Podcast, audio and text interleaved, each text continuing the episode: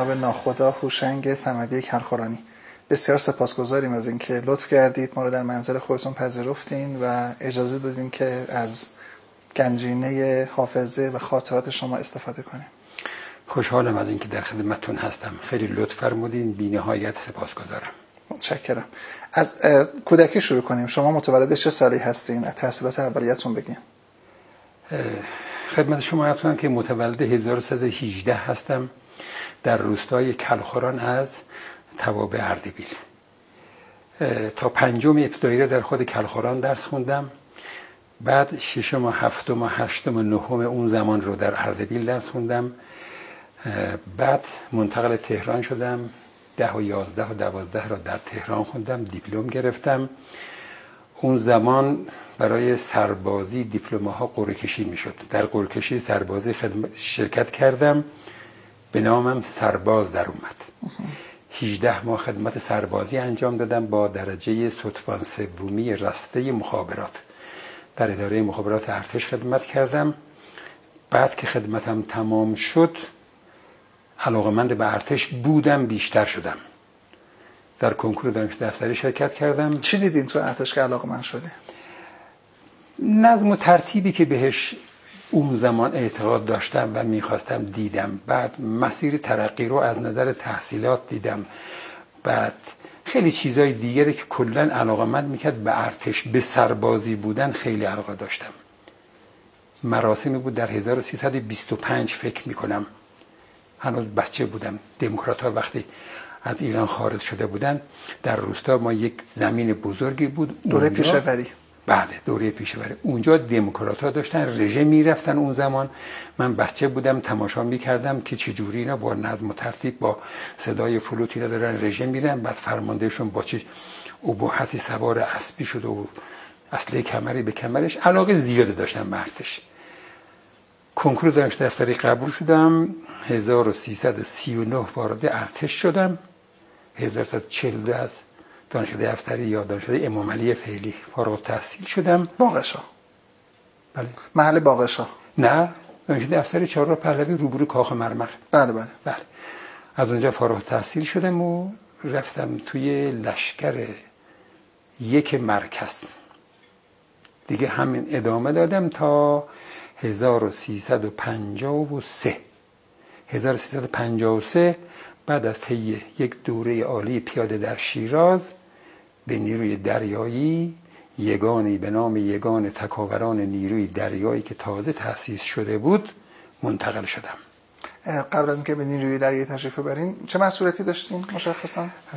در گردان درجات از ستواندوی تا آخرای تقریبا سروانی مراحل فرماندهی رو به طور کامل از فرمانده دسته معاون گورهان فرمانده گورهان طی کرده بودم. در درجه سروانی تقریبا معاون گردان بودم. گردان؟ گردان 144 لشتر یک مرکز سابق. 144 می‌شد؟ گارد جاویدان. نه. گارد جاویدان جدا بود. این جزو لشکر یک مرکز بود. گردانش گردان 144 بود که بعد از اینکه من اومدم بیرون اون موقع لشکر یک مرکز بود. شد لشکر حمزه. بعد از انقلاب شد لشکر حمزه سید و شهدا. درسته. و بعد به نیروی دریایی تشریف بردیم بله سال 54 رفتم نیروی دریایی. یک دوره تکاوری رو در منجیل طی کردیم و به اصطلاح اون زمان کلاه سبز گرفتیم. شدیم جزو تکاوران نیروی دریایی. بعد برای یک دوره عالی که تقریبا در حد دوره دافوس یا ستاد فرماندهی بود در انگلیس اعزام شدم. بعد از برگشت از اونجا به فرماندهی گردان تکاوران نیروی دریایی که اولین گردانی بود که در نیروی دریایی تشکیلی شده بود و در بوشهر مستقر بود منصوب شدم و رفتم به بوشهر تا اوایل انقلاب. قبل از این گفتگو شروع بشه خاطره گفتین از دوره‌ای که در لندن تحصیل می‌کردید دوره عالی رو طی می‌کردید. گفتید که به صورت تصادفی صدام حسین رو دیده بودین. چه خاطری ازتون یادتون میاد؟ ارزم به حضور شما دوره‌ای که در انگلیس می‌دیدم یک هم از 32 کشور افسر تو این دوره بودند. از کشورهای عربی هم بودن از خود کشور انگلیس بود سایر کشورها سی و دو کشور افسر تو این دوره بودن من اون موقع سروان پا به سرگردی بودم تقریبا. بعد یک افسر همدوری داشتم از عراق. به من گفت صدام می‌شناسی؟ گفتم نه و واقعا نمیشناختم تا اون موقع صدام اصلا. بعد گفتش که اینجا تو اون ساختمان روبرو داره دوره می‌بینه. گفتم چه دوره می‌بینه؟ گفت دوره اطلاعات می‌بینه. صدام معاون رئیس جمهور ایشون گفت بله معاون رئیس جمهور هستم. من نمی‌دونستم. بعد یه روزی به من حضورا نشون داد.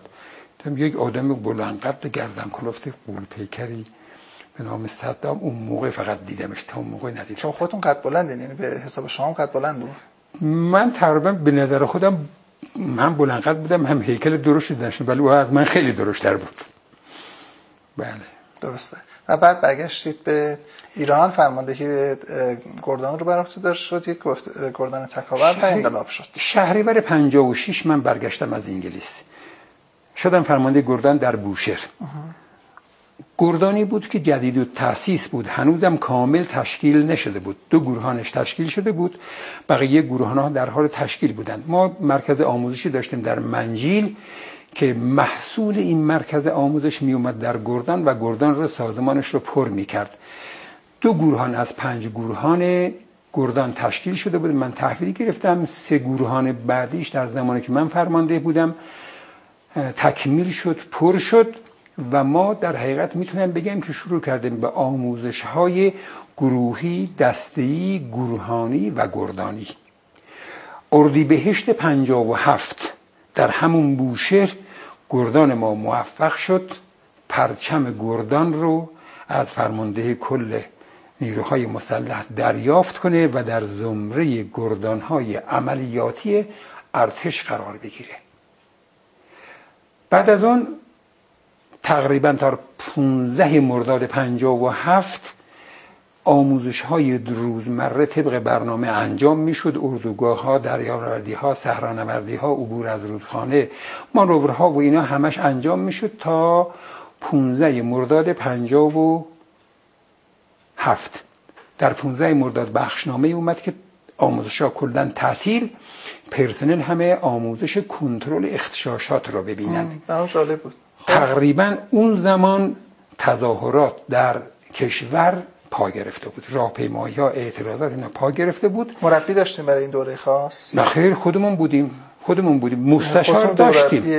اختشاشو می‌دونستیم اصلا جزوی از تخصصات تکاوران. تکاوران تخصص های مختلفی دارند یکی از مهمترینشون کنترل اختشاشات یعنی جنگ در مناطق مسکونی و کنترل اختشاشات جنگ در کوهستان جنگ در کویر جنگ در دریا.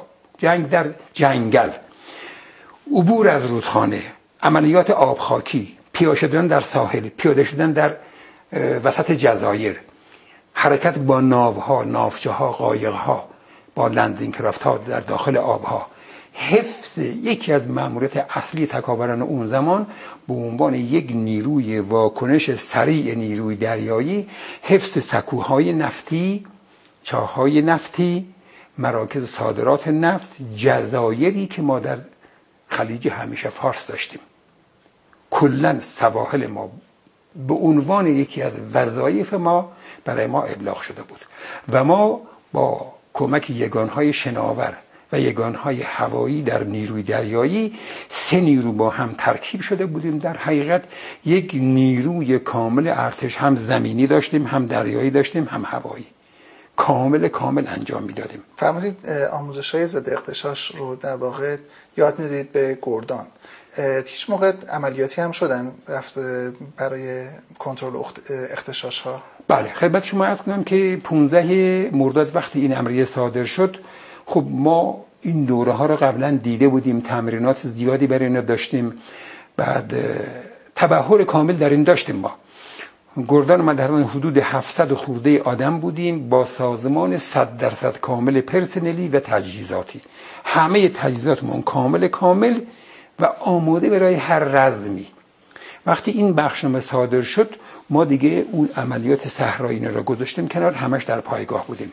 ولی تخصص داشتیم در آموزش منتها فرمانده منطقه دوم دریایی بوشهر و خارک اون موقع امیری بود که در زمانی که این اختشاشات به وجود اومد چون کنترل شهر امنیت شهر بهده شهربانی اون زمان بود ما وظایف دیگه در برداشتیم از جمله حفظ این سه جزیره معروف که اون زمان بهده نیرو دریایی بود دیگه.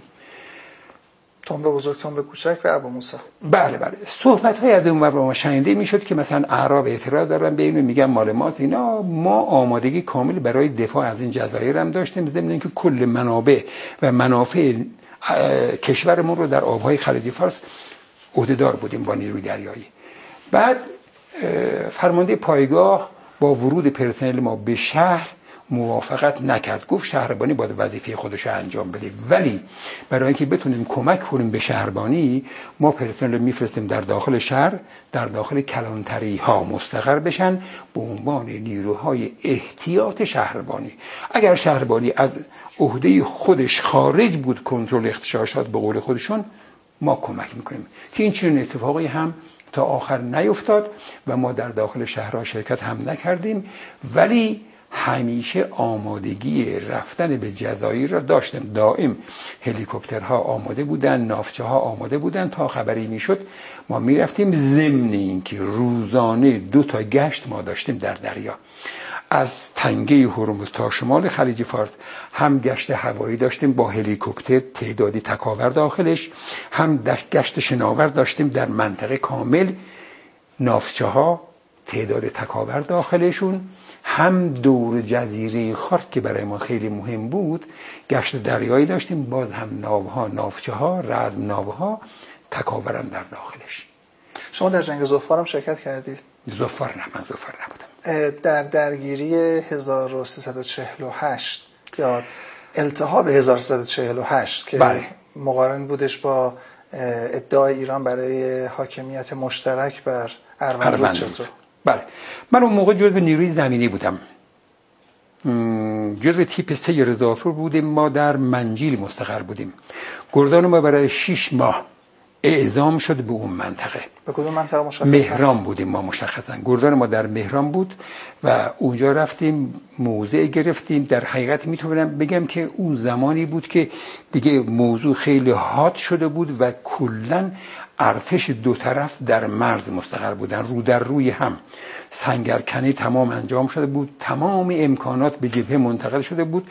نیروها آمادگی کامل داشتن برای درگیری.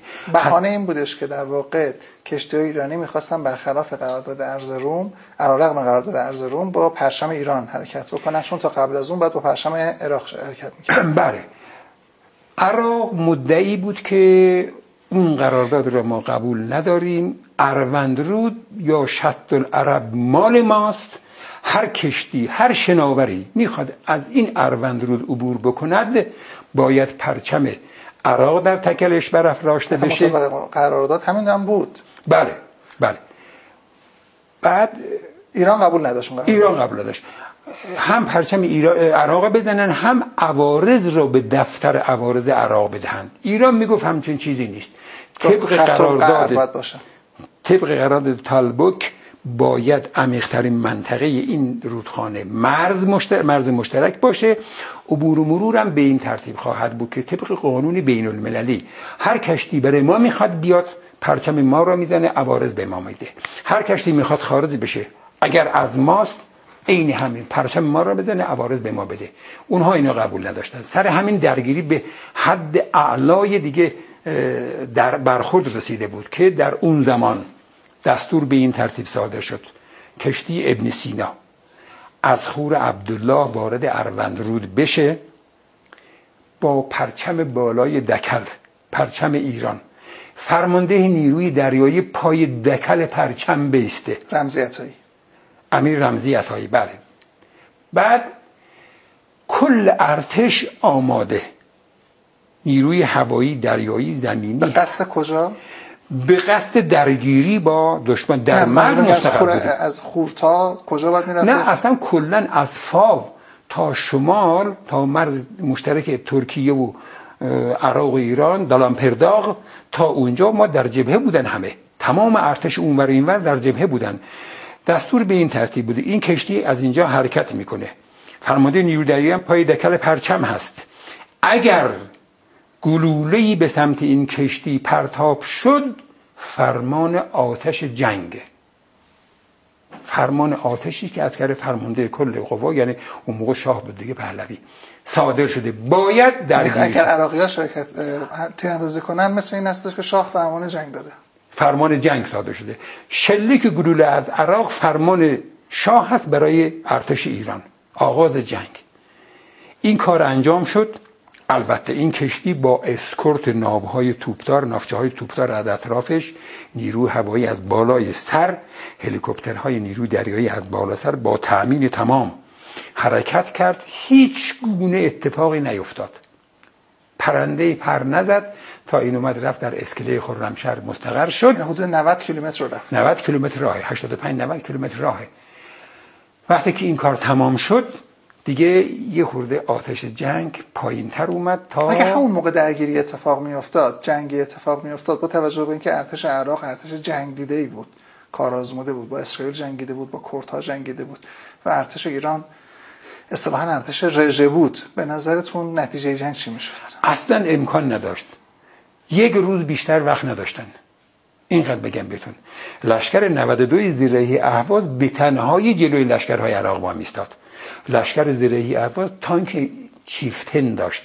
تانک چیفتن روش توپ 120 میلیمتریه. این توپ در حال حرکت تیراندازی می‌کنه. با اون زمان با کامپیوتر این تیراندازش تنظیم می‌کنه. کار آسانی نبود. توپخانه ارتش هاورکرافت ها نمی‌دونم نیروی در زمینی هوا نیروز هوا به ازای هر یک تانک عراق یک هلیکوپتر کبرا داشتیم ما. امکان نداشت بتونه مستقر بشه. اما همه اینها رو ما داشتیم و در سال 59 عراق وارد شد. خب شما سال 59 یک چیزی از شما سوال می‌کنم. شما سال 59 بیایید. شهری بر ماه سال 59 امکانات و استعداد رزمی و استعداد پرسنلی و تجهیزاتی ارتش ما را با ارتش عراق بشینید مقایسه بکنید. ارتش سی و یک شهریور ایران با ارتش پنجا و هفت ایران خیلی فرق داشت. ما در موقعیت انقلاب بودیم در موقعیت انتقال قدرت بودیم. از همه اینا بدتر. ما در کردستان چند ماه لشکرمون درگیر بود؟ در ترکمن صحرا چقدر درگیر بودیم؟ خب ببینید من یه سوال اجازه بدید من یه خود توضیح بدم. دشمن در قبل از این جنگ ما را به جایی برده بود که ارتش ما را ضعیف بکنه. ضمناً طبعاتی که از انقلاب توسط معاندین ارتش گروهک ها در اوایل انقلاب برای ما اومده بود در جریان هستین؟ شما تصمیماتی که سیاسیون برای ارتش گرفتن در جریان هستین؟ به اینا می‌رسیم. ببینید گردان دژ در حد فاصل منطقه طلاییه تا شلمچه که حدود 90 کیلومتر هست مستقر بوده. به فاصله هر یک کیلومتر یک تانک M47 یا M60 مستقر شده بوده و دو تفنگ 106 این طرف اون طرفش. یعنی ما مجموعا 200 و 180 تا 106 90 تا تانک ام یا M60 بله مجموعا میشونیم بگیم که 270 تا آتشبار داشتیم بله. آتشبار سنگین داشتیم. قرار بوده که حداقل 48 ساعت ارتش عراق رو معطل بکنن تا زمانی که های لشکر 92 زیره افاز خودشونو برسونن به مرز. اما وقتی جنگ میشه 48 دقیقه مقاومت نمی‌کنه. خب اون موقع دیگه اون گرداندژی نبود. این گرداندژ مال زمانی بود قبل از انقلاب. بعد از انقلاب این خب گرد چی شد؟ همین همین می‌خوام بگم. بعد از انقلاب دیگه این گرداندژ اون گرداندژ نبود. دیگه این دیجا اصلا فراموش شدن. دیگه این تفنگای 106 بله بله.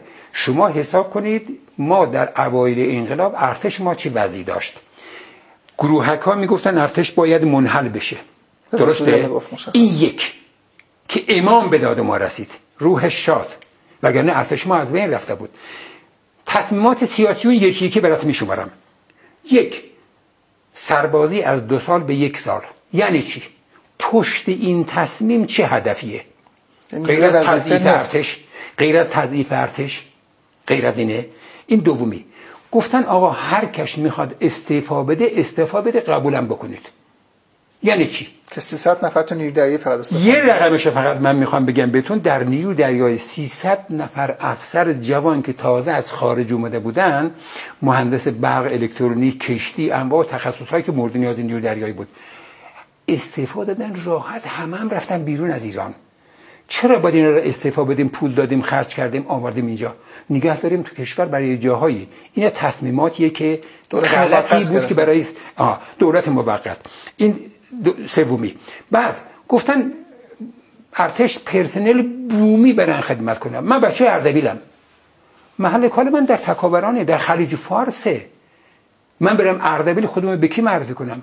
اثر مهندسی خود من رفت در انزلی به شهربانی خودشو معرفی کرد. تا آخرم همونجا موند. همونجا بازنشست شد. جایگزین این کی اومد؟ حالا یه مسئله بزنم به شما. وقتی که افسر مهندسی میره جاش در واقع یه واحد مهندسی از کار میفته همینی می‌خوام بگم. حالا من در یک واحد کوچکتر خدمت شما هستم. لشکر 92 زیره اهواز نه گردان تانک داره همه چیفتن حالا گردان دیگه سوار زیره نه من میذارمش کنار. نه گردان تاکتیکی تانک چیفتن داره. یک فرمانده تانک یک استواریه که حداقل 20 سال خدمت داره. یا استوار دو یا استوار یک. 20 سال 25 سال خدمت داره. رو این تانک یا انواع تانک ها خدمت کرده. تاکتیک اینه می‌دونه تکنیک اینه می‌دونه مقدورات اینه می‌دونه تیراندازیش و تیربارش و ناردکندازش و مهماتش و همه چیش می‌شناسه. چی مهمات؟ کجا باید مصرف بکنه؟ همه رو می‌دونه. آقا بچه اردبیله بلند شد رفت اردبیل خودش اردبیل معرفی کرد. کی جایگزین این اومد؟ هیچ کس. این تانک بی فرمانده شما مجبوری یک مهنا گروبان یک یا یک گروبان دو رو بذاری. تجربه نداره بلد نیست. اون سلسله مراتب رو نمی‌تونه رعایت کنه. این کار این تانک از کار افتاد. نمونه کوچکش داخل پرانتز. در یکی از عملیات وقتی در جاده ماشربادان گردان های عراقی رو عقب زدیم. دو تا خاکریز عقب رفتند. بولتنی از اینا پیدا کردیم. در یکی از سنگرها دادیم ترجمه کردن. چی نوشته بود؟ دلخراش برای من. برای من نوعی نظامی. خیلی مهمه. نوشته بود لشکر 92 زیره افواز در اول جنگ فقط 8 تا تانکش کار می‌کرد. 8 تا تانک. لشکر 92 با 8 تا تانک چی کار می‌خواد بکنه؟ یه موضوع دیگه بگم بهتون. ما دوازده فرمند موشکنداز ناف... نافچه موشکنداز داشتیم. از فرانسه هم خریدار شده بود. روی اینها یک موشک هارپون بود. موشک هارپون روشه. اون زمان آخر نوع تکنولوژی رو داشت. بسیار هم موثر بود. اینا وقتی اومدن ایران اول نقطهشون اومدن. هر کدوم روش یه دونه از این موشک ها بود. سه تا بنا بود بعدن بیان. که روشون اونا باید یه موشک می اومد دیگه. با چه مکافاتی اومدن دزدیده شدن و بعد برگشتن اومدن؟ کار ندارن بون ما دوازده تا موشک از اینا اومد. خب یکی از اینا برای آموزش و آزمایش امتحان کردیم تیراندازی کردیم در دریا. یکی دیگه رو امتحان کردیم چراغ قرمز می‌زد اشکال داشت. مون چند تا؟ ده تا. با ده تا موشک هارپون ما جنگ شروع کردیم. حالا شما حساب بفرمایید. چرا دولت موقت موشک های هارپون اجازه بده. همین من می‌خوام بهش برسم. اگر ما از این هارپون دیویست تا دیگه هم داشتیم فکر می‌کنید جنگ چقدر طول می‌کشید؟ خدا را شاید می‌گیرن یک هفته طول نمی‌کشید. ما با ده تا موشک شروع کردیم شست و هفتمین روز نیروی دریایی عراق رفت مزمحل شد. نیروی هوایی در بالای سر نیروی دریایی در پایین تکاوران در پایین. شست و هفتمین روز جنگ اینا دیگه جرأت دریا اومدن نداشتن. دیویس قبضه از این موشک ها دیویس پروند از این موشک ها خریداری شده. پولش داده شده. اومده تو ایران. آقای نخست وزیر آقای وزیر امور خارجه چرا مهندس بازرگان آقای دکتر ابراهیم یزدی. بله. چرا تحویل نگرفتین اینا رو؟ با ما مال خود ما پولش دادیم. اعتماد به ارتش ندارید؟ داشت نداشته باشید. بذار تو انبار. برای یه ارتش بعدی. بالاخره این, این کشور ارتش می‌خواد. مگر نمی‌خواد؟ بذار تو انبار. بفروش به کشور دیگه پولش بگیر حداقل. چرا باید بره جای دیگه؟ اونم کجا؟ کجا رفت؟ عربستان سعودی. اونی که داره الان هارت می‌کنه. بله دیویس قبضه دیویس فرمند موشک هارپون ما را داره. از همون موقع. حالا بعدیاش چی چرا باید این کار کرده باشن؟ چرا باید سیاسیون تصمیمات غلطی بگیرن؟ برای از بین بردن ارتش تضعیف ارتش. واقعا ارتش تضعیف شد. آقا تمام ارتشیا که خائن نبودن که. هر کدوم خائن بودن گرفتار شدن رفتن تو عمرا که رفتن. کودتای نقابی اتفاق افتاده بود دیگه. اجازه بدید. حالا می‌خوام خدمت برسم به اونم. ارتش در اول انقلاب عمراش سربریده شد رفت. این حرم فرماندهی بالاش بریده شد. رسید به افتر ارشد سرهنگ سرهنگ دو سرگرد و سروان به پایین. سیزده هزار افسر ارشد رو تصویه کردن گذاشتن کنار. سیزده هزار افسر ارشد در یک ارتش. چی برای این ارتش میمونه؟ ناخدا سمدی میره جبهه روز اول خرمشهر روز اول مر می‌خواد از گردان تانک تانک بگیره. دنبال فرمانده گردان میگرده. یک سروان رسته مخابرات را می‌بینه. جناب سروان فرمانده گردان تانک چیه؟ میگه منم جناب ناخدا. آقا تو که سروان مخابراتی. میگه منم پیدا کردم. خوشحال باش. شما ببینید یک سروان مخابرات هر چقدر متخصص باشه یک گردان مخابرات رو به زحمت ممکنه اداره کنه. ولی یک گردان تانک رو ابدا نمی‌تونه اداره کنه. حتی یک گروهان تانک رو هم نمی‌تونه اداره کنه. حالا شما در چهل پنج روز مونده به جنگ های نوژه را میفته به دست دشمنان نفوذی ها برای اینکه ارتش ضعیفتر بکنن. های در بین نبود. نتیجه چی میشه؟ 45 روز مونده به جنگ استاندار خوزستان 19 نفر افسر ارشد رو در میدان صبحگاه لشکر 92 زره اهواز اعدام می‌کنه. استاندار آقای محمد قرضی بله. چی برای این لشکر میمونه؟ اون سرگرد یا اون سروان یا اون ستوانی که اونجا مونده با چه روحیه ای می‌خواد بیاد بجنگه شما در همین زمان نیروی دریایی خوزستان نیروی هوایی دسفول نیروی زمینی لشکر 92 زیرهی خوزستان توسط آقای مهندس قرضی عوض میشن. دریایی میشه دریایی میشه جهانارا خدا بیامرز شهید بزرگوار عزیز ماست. لشکر میشه شمخانی. لشکر میشه جناب شمخانی. پایگاه هوایی میشه آقایی. یه آقای خدایی آقایی هم چیزی. آره. من می‌خوام ببینم این آقایون 16 سالش بوده. هر چقدرم فداکار بشن هر چقدرم جان نثار بشن ایرانی دیگه. ما هم ایرانی بودیم دیگه. مگه فرمانده پایگاه خرمشهر ایرانی نبود؟ ناخدا جوادی بود. ایرانی هم بود. خب می‌خوام ببینم اینا وقت تخصص ندارن چی تصمیم می‌تونن بگیرن؟ حالا که اومدی حالا که اومدی اینا رو عوض کردی جنگ داره شروع میشه جایگزین کردی؟ بعد چه سمتی روی اینها داشته که اینا رو عوض کردی؟ چرا در کار سلسله مراتب ارتش دخالت کردی؟ ببخشید صحبتتون قطع می‌کنم. چون دوبار صحبت آقای قرضی شد آقای قرضی جای تعریف کرده بودن که اگر من دو قبضه آر پی جی داشتم خرمشهر سقوط نمی‌کرد. شما چرا بهشون سلاح نمی‌دادی؟ اصلا اعتراض کردم بهش دعوت کردم به مناظره هر جا که ایشون دوست دارن. دفترش خونش مجلس هر جا که دوست داره مناظره دعوت کردم به من بگم که تو چی بودی و چیکار کردی. گفته بود که در مناظره با امیر بختیاری گفته بود که بنیست که به ما مهمات نمی‌داد. بنیست چیکاره بود به من مهمات نده؟ ها؟ ولی سر چیکاره بود؟ من فرمانده, فرمانده اجازه بود. اجازه بدید. مگه انبار مهمات دست اونه من فرمانده گردان بودم. واحد پشتیبانی من پایگاه دریایی بوشهر بود. امیر رزمجو فرمانده بوشهر بود. من هفته ای اول 200 قبضه آر پی جی ازش درخواست کردم. من خودم در سازمانم 12 قبضه آر پی جی داشتم. هفته ای اول 200 قبضه ازش آر پی جی تقاضا کردم. در از سه چهار روز برای من فرستاد. کی میگه ارتش مهمات نمی‌داد؟ ها؟ پس من این رکوری گرفتم. من چیکار به بنی صدر دارم. ارتش به ارتش می‌داد به نیروهای مردمی نمی‌داد. نه هم چیزی نیست. خود من باز هم اینم بگم بهتون. من آقای قرضی می‌گفته همین قرضا رو رفته از لیبی گرفت. اجازه بدید من می‌رسم به اونجا.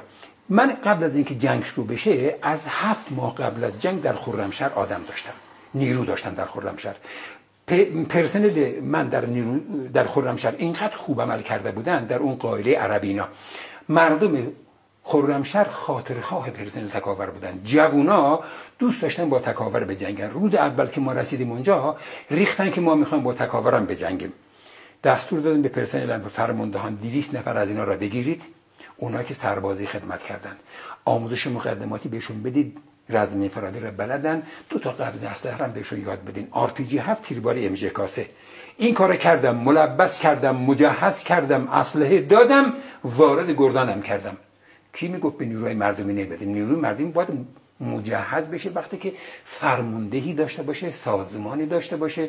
روز اول که من وارد خرمشهر شدم جهان ها را که ملاقات کردم 27 نفر آدم داشت. سلاحش ام یک و جیسه بود. من با اون چجوری می‌تونم بجنگم؟ اون صحبت به همون آقای صحبت قرضی. در مناظره با امیر بختیاری گفته بود که بنیست که به ما اصله نمی‌داد. من فرستادم از قذافی 5 تا قبضه آر پی جی 7 گرفتن آوردن. بعد چیز محاصره شده بود. کجا رو گفت؟ آبادا. نه نه. طرف های کردستان شمالی.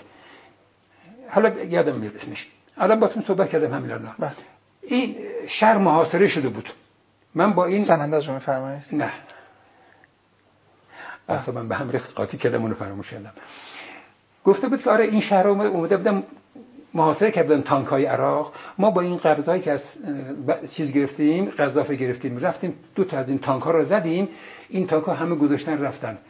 بعد این شهر از محاصره در اومد. سوسنگرد سوسنگرد سوسنگرد از محاصره در اومد. من اگر دو قبضه تفنگ آر پی جی هفت داشتم موشک انداز آر پی جی هفت داشتم خرمشهر سقوط نمی‌کرد. خب من یه مسئله رو می‌خوام بزنم بهتون. روز دوازدهم یا سیزدهم مهره. ما در خیابان چل متری, چل متری خرمشهر درگیریم با عراقیا. یه ستون من اینور خیابون داره میره یه ستون من اینور خیابون خود من اینور هستم. حالا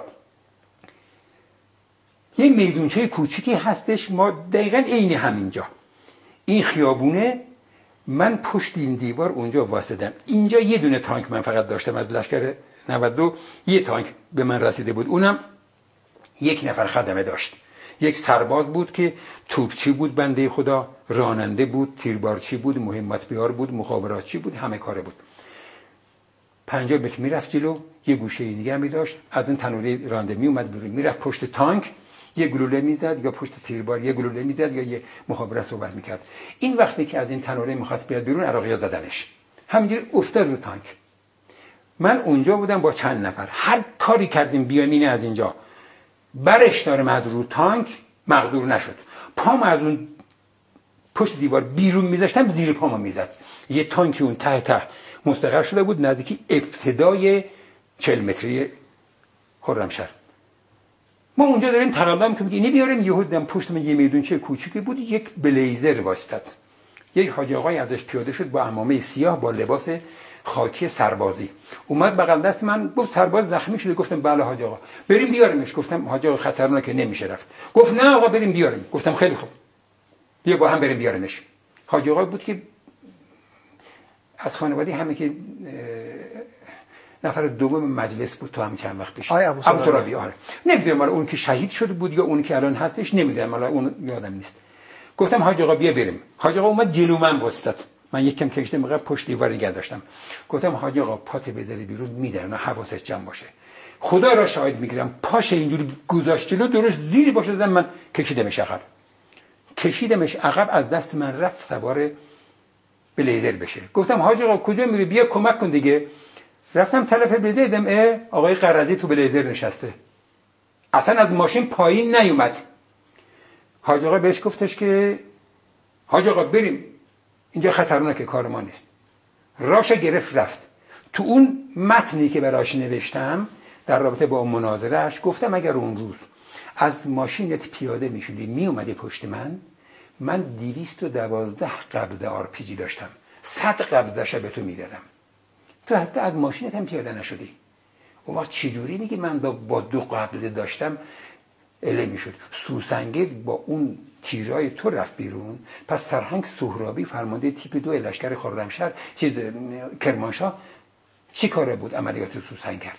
تو با اون سوسنگر رو از محاصره خارج کردی؟ چرا می‌خوایم علکی حرف بزنیم؟ چرا می‌خوایم عوام فریدی بکنیم؟ چرا می‌خواهیم تهمت به دیگران بزنیم به کمکاری؟ بیام یه خود عقبتر به آغاز جنگ بپردازیم. چرا ارتش نتونستش پیش بینی بکنه که عراق به ایران حمله می‌کنه. خیلی هم خوب پیش بینی کرد. اگه پیش بینی کرده بود که نمی‌تونستن بیان تا تهران رو بمباران کنن برگردن. بله تهران رو بمباران کردن اون رفتی به اون ارتش اونجوری نداشت. ما از هفت ماه مونده شیش ماه مونده به شروع رسمی جنگ با عراق درگیر بودیم. می‌دونستیم جنگی داره شروع میشه. تا عرض کردم اول ارتش ما در جاهای دیگه هم درگیر بود. غیر از اون درگیریه صدمه ای که ارتش ما در این چند ماه دیده بود غیر قابل جبران بود. نزدیک به چند ماه یک سال خورده ای ما اصلا آموزش ندیده بودیم. تعمیر و نگهداری انجام نشده بود. در هیچ جا. می‌دونیم خودتونم. از 22 بهمن تا نیمه های دوم سال 58 ما هیچ آموزشی ندیده بودیم. تعمیر و نگهداری نبود. اصلا پادگانی در کار نبوده کسی در سر خدمت حاضر نمی‌شد که. به انگیزه اون شعارهایی که می‌دادن ارتش باید منحل بشه. ارتش بی طبقه بندی توحیدی می‌خواهیم. ارتش بی طبقه توحیدی. چرا سمدی درجهش اینجا باشه من اینجا باشه؟ اینا کیا بودن؟ کجا رفتن اینا؟ اینها عوامی بودن آدمایی بودن که تحت تاثیر یه تعداد دیگه ای بودن. پشتشون یک هدفهایی بود ارتش رو می‌خواستن مزمحل کنن. مگر انحلال ارتش به نفع این کشور بود؟ میگم که اگر امام اون موقع به داد ما نرسیده بود که ارتش رفته بود معلوم نبود چی برای سر این کشور حالا من می‌خوام ببینم میگم که ارتش با همه این مصیبت هایی که کشیده بود در هفت روز اول جنگ بهترین کار را انجام داد. ما با استراتژی رفتیم جلو ما با تاکتیک رفتیم جلو علکی نرفتیم بجنگیم سرمون رو پایین نرفتیم بریم اونجا خودمون رو بکشتن بدیم. نه. ارتش استراتژی داشت. یک انصداد حرکت جلو. دشمن را باید از حرکت نگه داره. صد پیشروی دشمن اولین استراتژی ما. دشمن با یگانهای زیرهی حمله کرده بود مکانیزه حمله کرده بود. سرعت زیاد آتش سنگین. با پشتیبانی توپخانه های سنگین 130 میلیمتری کاتیوشا خمسه خمسه با اون همه هواپیما هلیکوپتر تانک. ما باید اول دشمن را ثابت می کردیم از پیشرفیش جلوگیری می کردیم بعد رو سرش این عقاب می اومدیم می کوبیدیم میکشیدیم به اون جایی که به نفع ما و به ضرر اون. برای ما مناسب برای اون نامناسب. بخش میشه سوال سریح مطرح کنم. ارتش ما ارتش رژه بود یا ارتش جنگ؟ ارتش اصلا جنگیدن بلد بود. من بهتون بگم. شما وقتی که ارتش را حمله کرد اینی به من بگید. اون چه استعداد داشت؟ ما چه استعداد داشتیم؟ ما با چه نیرویی؟ شما فقط از اون که من خودم بودم شما بپرس. من 700 نفر آدم در خرمشهر داشتم. ما عملیات نصر رو انجام دادیم همه تانکا رو دادیم رفت برگشتیم. اجازه بده. من در رابطه با کارهای نیروی زمینی زیاد اطلاعاتی ندارم. ولی من هم که خودم بودم دارم بهتون میگم. ما در عملیاتی که در خرمشهر داشتیم 700 نفر گردان من بود. همه این نیروهای مردمی و سپاه و نیروی زمینی ارتش و نمی‌دونم دانشکده افسری و هوانی رو جمع می‌کردید. شاید کلمون یک یک دوم تیپ می شدیم شاید یک دوم تیپ می شدیم تازه. اون هم تعدادی سلاح نداشتن آموزش ندیده بودن. تنها یگانی که سازمان یافته و آموزش دیده در خرمشهر بود گردان تکاوران نیروی دریا بود. هوا نیروز اومد به کمکش دانشگاه افتری اومد به کمکش منتها اینها هم همه با سلاح سبک بودن.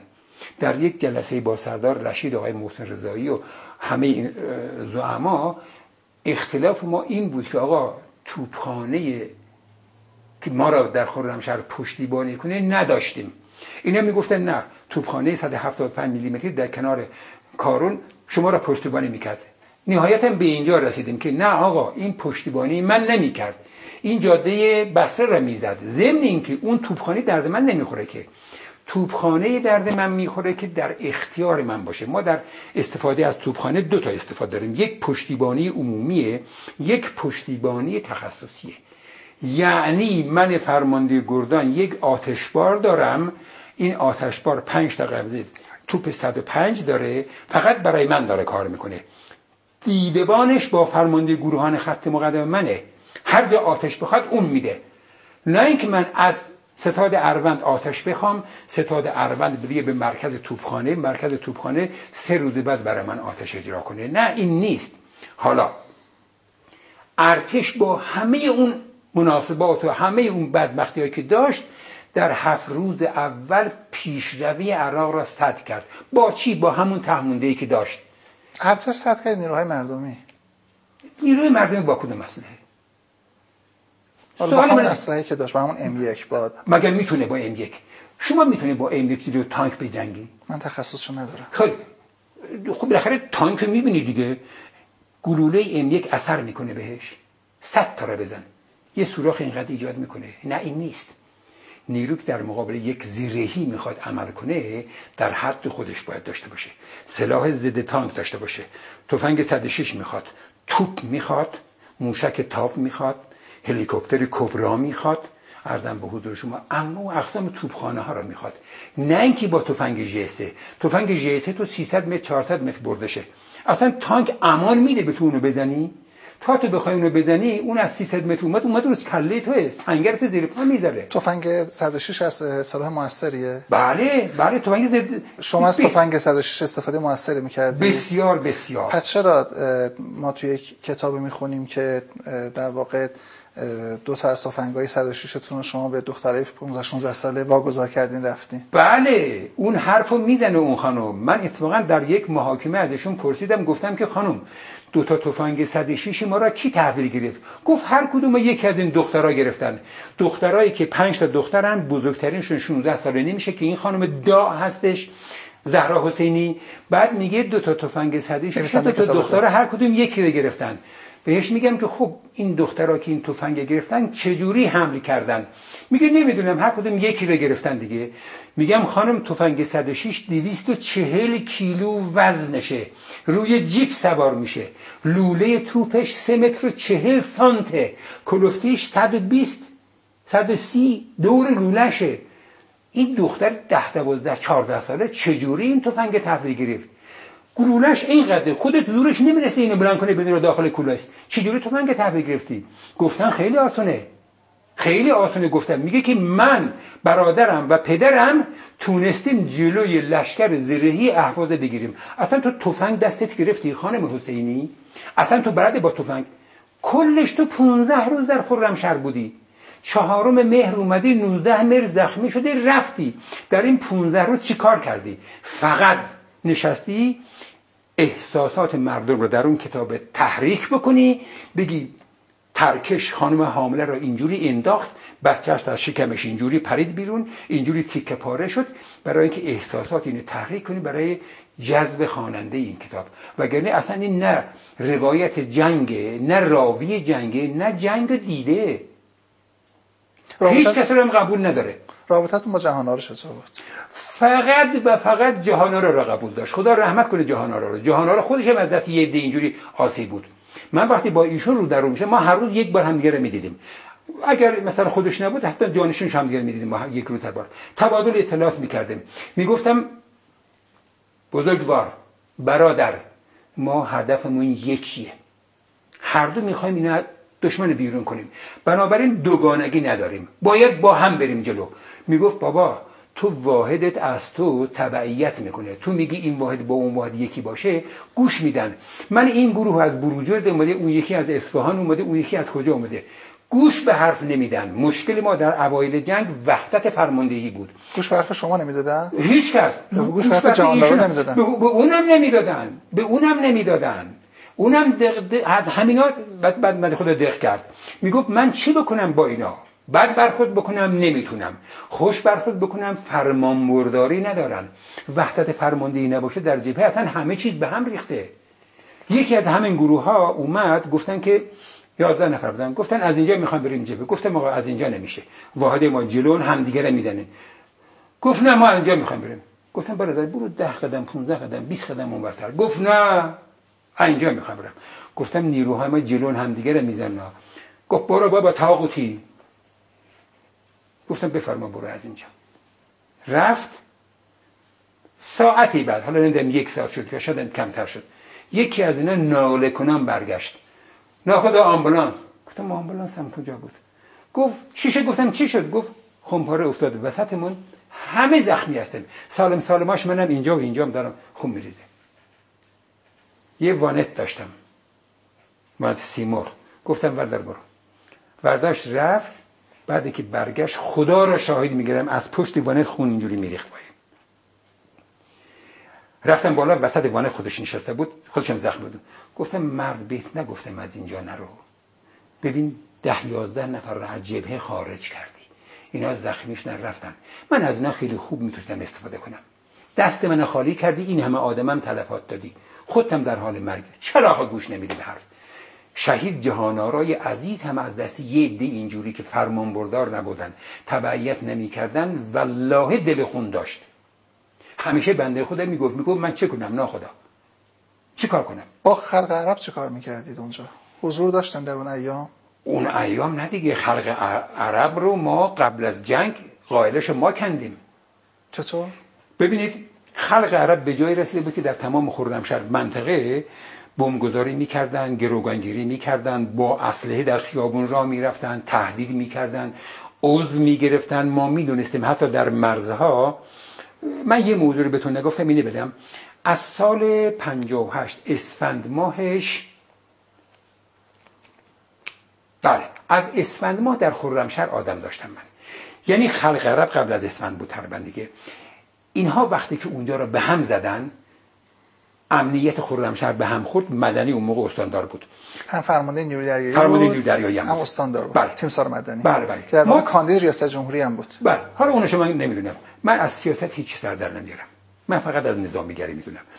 اون موقع فرمان داد به ما که یه واحد بفرستیم برای خرمشهر کمک شهربانی.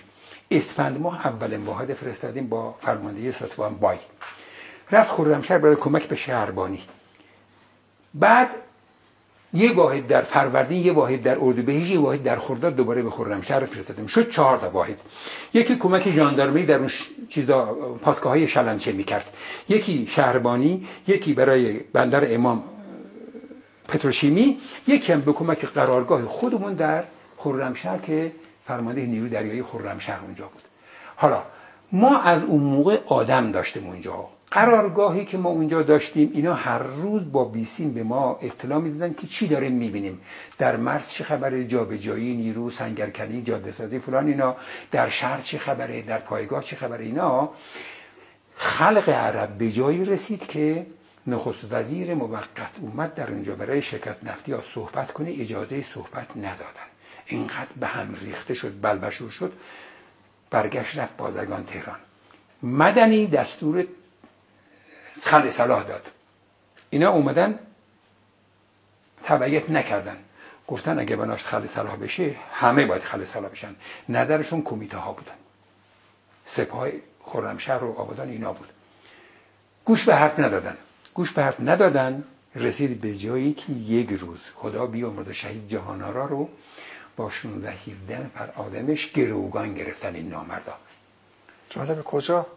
تو همین خرمشهر. دو تا ساختمان در خرمشهر بود. یکی مدرسه عراقیا بود یکی کنسولگری عراق. این دو تا ساختمان اینا گرفته بودن دستشون پرچم مستقل خودشون هم بالاش زده بودن به عنوان یک کشور مستقل.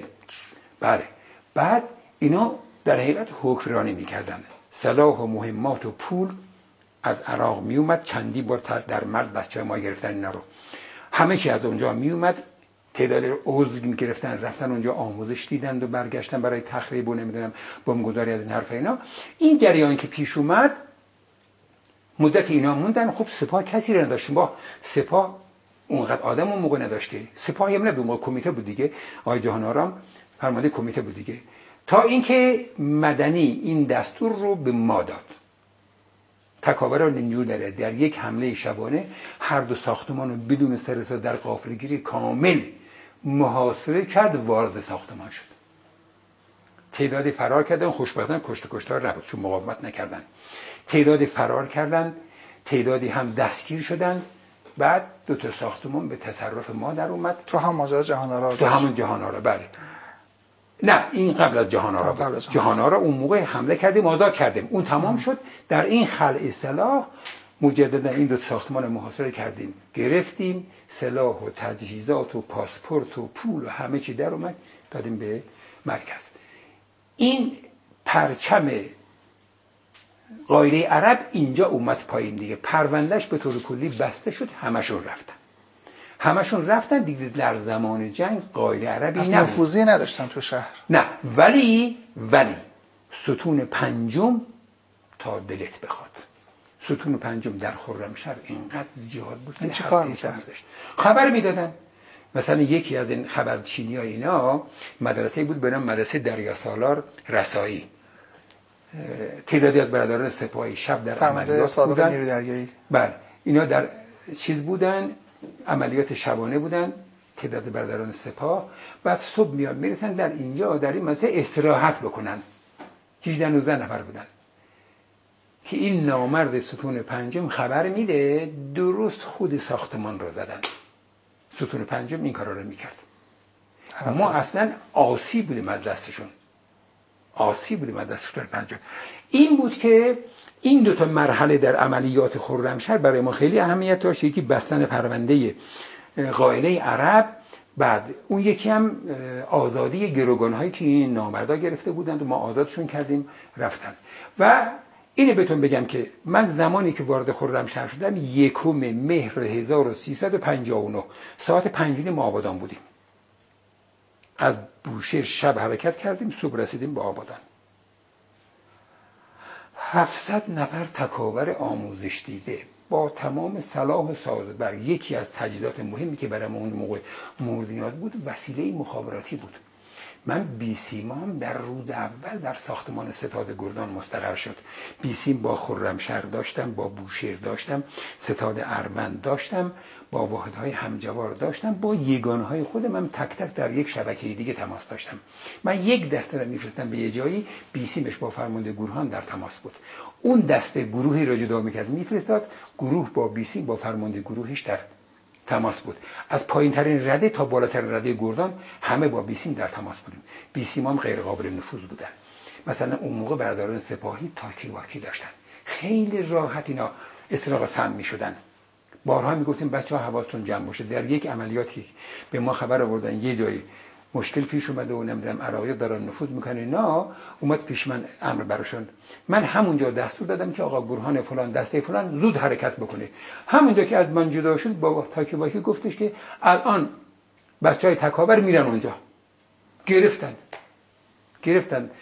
با اون که ما بچه‌مون همش تاکید می‌کردیم ستون پنجم حواستون باشه پیش بینی همه چیز بکنین. اینا واحد ما قبل از که برسن اونجا نرسیدی به اونجا دوباره شروع کردن بمباران.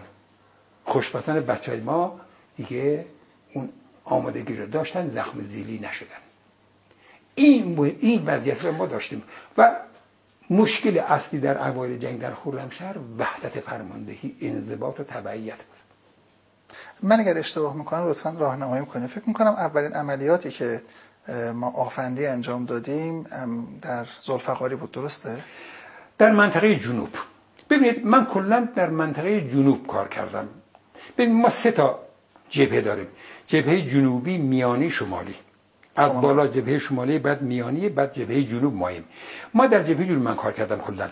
از اول تا آخر از اول جنگ تا آخرای شسته که من توی منطقه بودم. راستان یادم رفت بپرسم شما وقتی که جنگ شروع شد چند سال خدمت بودین؟ چقدر؟ 20 یعنی سال. یعنی نزدیک بازنشستگیتون بود. بازنشست شده بودم من. من در تابستان 59 در بهار 59 تقاضای بازنشستگی کردم. تیر ماه بازنشستگی من در تهران تصویب شد. به پایگاه هم ابلاغ شد. من داشتم تصویه حساب می‌کردم. تصویه حسابم تقریبا تمام شده بود. منتظر بودم فرمانده گردان بعدی بیاد گردان تحویل بدم برم. که سیویه که شهرور جنگ شروع شد. وقتی رفتم دفتر فرمانده منطقه گفت امریه برات اومده. امریه از کجا اومده؟ از ستاد قرارگاه 421 اینه بهتون نگفتم که این یکی از اون رمزهایش که میگم که ما قافلگیر نشدیم.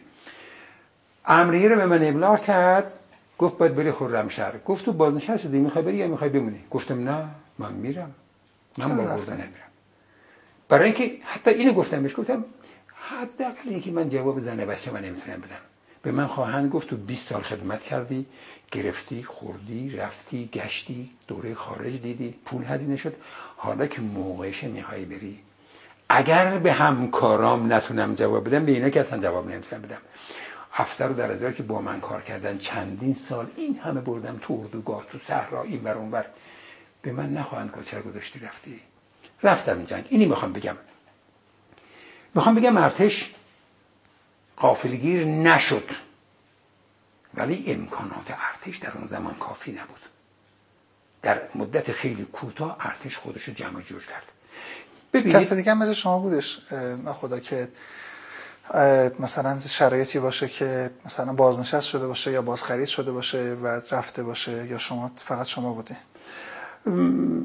بازنشست شده من تو گردن خودم خودم بودم. ولی یکی از افسرام منتقل به تهران شده بود. اونم نرفت. گفت نه من با گردن میرم جبهه. خلبانی رسولادارا میرم. قفور جدی. اصلا از ارتش رفته بود بیرون. اومده بود اسباب کشی داشت می‌کرد در بوشهر. بارش شده بود کامیون داشت می‌رفت. فرودگاه بوشهر بمباران شد.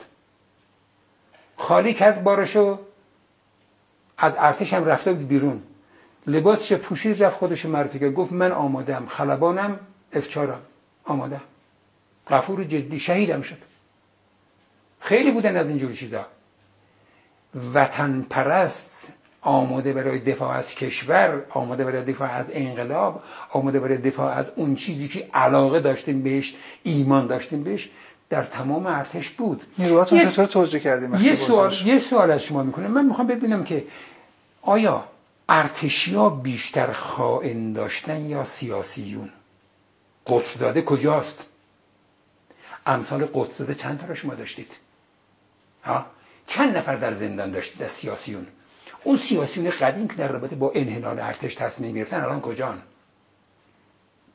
ما همه ایرانی بودیم. پنج انگشت با هم یکی نیست که. وطن پرست هم داشتیم جاسوس هم داشتیم خائن هم داشتیم. هم در نیروهای مردمی هم در ملت ایران هم در ارتش. ارتش هم جزوی از ملت بود. منتها اونهایی که در سیاسون تصمیم برای ارتش می‌گرفتن با هدف معین تصمیم می‌گرفتن. با هدف از بین بردن ارتش. حالا سوالتون رو بفرمایید. ما خدا چجوری توجیه کردین سربازاتون رو که نیروهاتون رو برای اینکه برین خورم شهر؟ یعنی بهشون چی گفتین؟ اجازه بدید. وقتی آماده باش برای یک واحدی اعلام میشه رسم ارتشینه میای تو دفتر آماده باشه ابلاغ می‌کنه امر برداری هر واحد مشخص هستش. خوشبختانه اون موقع تقریبا بیشتر بچه ما در خونه سازمانی بودن و بوشهر نزدیک بود دیگه. آماده باش ابلاغ می‌کنی. آماده باش ابلاغ شد پرسنل جمع میشن. پرسنل جمع میشن توجیه مقدماتیه. فرمانده میاد صحبت می‌کنه. آماده بشید برای حرکت به یک مأموریت جنگی آماده بشید برای حرکت به یک مأموریت جنگی مراحلی داره این آماده باش. پرسنل میان آماده میشن. توجیه مقدماتی شده میرن خونه هاشون خدا حافظی می‌کنن برمیگردن. تجهیزات می‌گیرن. اون چیزی که باید هر واحدی بگیره مشخصه. از قبل می‌دونن چه مهماتیه چه بار مبناییه چه اسلحه همه سلاحایی که باید همراه بره آماده میشن. سوار شدنش سوار میشه. مهمات بار میشه باک بنزین پر میشه آب پر میشه. ارزم بزرگ یدکی آب یدکی بنزین. غذای یدکی نمی‌دونم همه چی اون چیزی که نوشته شده این. چک لیست داره. به نام بار مبنای مهم چیز پرسنل بار مبنای گورهان بار مبنای گردان بونه گردان. اینها همه آماده میشن. گردان تکاوران نیروی دریایی با 112 دستگاه خودرو ساعت 12 شب 31 شهریور 1359 از درب سایت تکاوران بوشهر خارج میشه به سمت خرمشهر. از زیر قرآن رد میشه. بعد خانواده ها فرماندهان مقامات شهری اومدن برای بدرقه گردان تکاوران. شبانه راه میفته اون چیزی که باید فرمانده در نظر بگیره گرفته به واحدا ابلاغ کرده ضد هوایی نداریم ستون پنجم در راه هست. چیکار باید بکنیم؟ ماشین در حرکت اگه حمله هوایی شد باید بپری بیرون تا 40 کیلومتر راحت می‌تونی بپری. هیچ مشکلی نداری. همه اینا گفته شده. آموزش که داده شده بارها تمرین کرده اینا. حرکت می‌کنه برای جنگ. آخرین اولین صحبت که اونجا که کردین توجی بعد قبل از حرکت اینه. معموریتی که دارید میرید رفتنش با ماست برگشتش با خدا. یا بر میگردیم یا بر نمیگردیم اگر شهید شدیم زهی سعادت. اگر برگشتیم باز هم زهی سعادت. معموریت بکش تا کشته نشی. فقط این. یه چیزی تو این همه جاها خونده میشه اینا. ما هم همیشه برای یادآوری می‌کنیم اینو. مسئله اسیره. من با اسیر اسیر شدن یک نظامی صد درصد مخالفم. به گردن گفته بودم. ما اسیر نداریم. خشابت که بیستیره یکش در میار بذار تو جیبت. که خشاب تو تفنگ تیراندازی کنی با دشمن درگیری یهو بری تمام شد. اسیر نمیشی دست دشمن. اون یکی چیکار می‌کنی؟ اون یکی رو می‌ذاره تو جیبش نگه میداره. زمانی که دیگه آخرین کارش انجام داد. هیچ چاره ای نیست دیگه. دشمن داره این اسیری می‌کنه اسیر نمیشه. میداره تو لوله تفنگ میداره اینجا از اینجا در میره.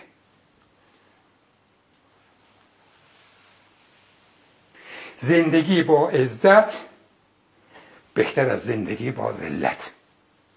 تکابر اسیر نمیشه. من در تمام طول خدمتم اون تکابران دو تا اسیر دارم. یکی با جلو چشم خودم دیدم اسیر شده تیر خورده با تفنگ 106 بوده زدنش تیر خورده نتونسته فرار کنی رسیدن بالا سرش گرفتن.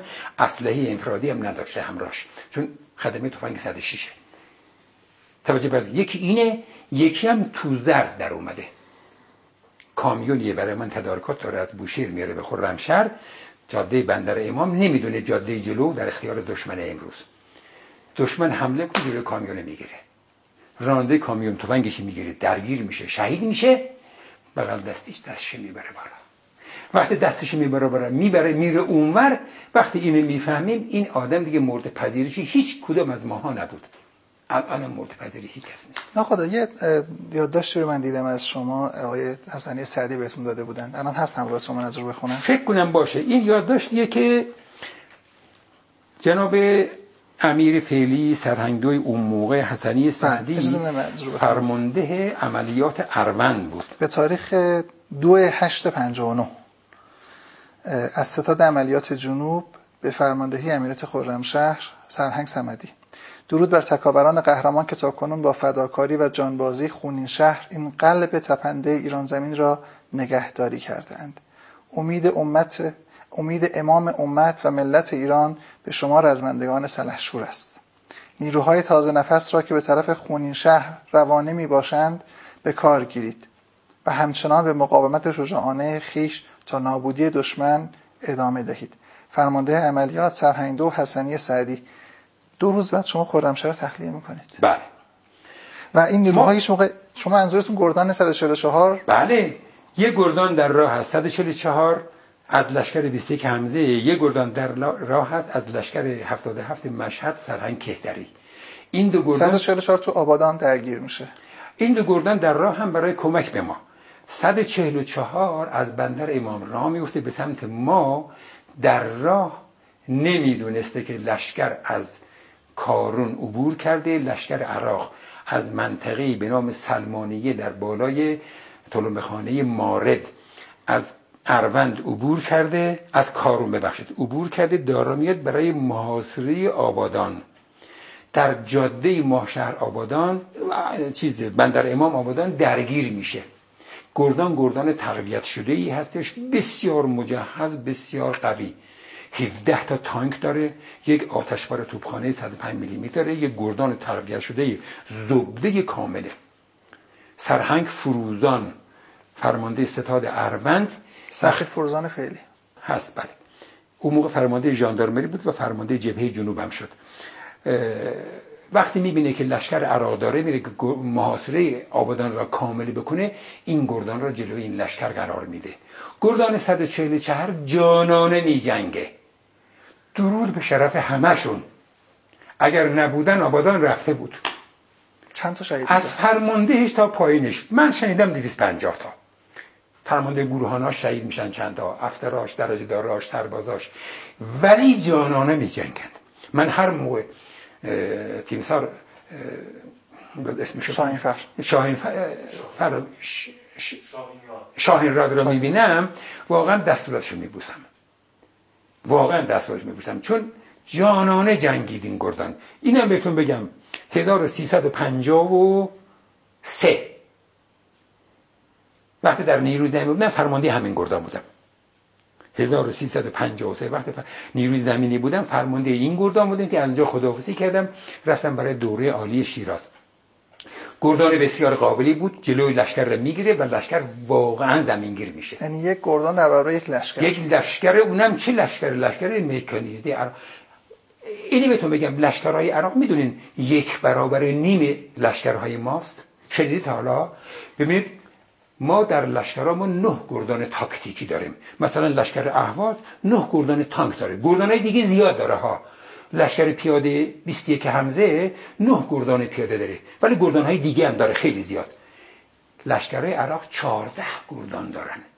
هر لشکر زرهی 14 گردان تانک داره. به اضافه اون گردان های بعدی گردان شناسایی سوار زرهی نمی‌دونم گردان های توپخانه اونا به کنار. فقط گردان زرهی 14 گردان تانک داره. هر گردان 57 تا تانک.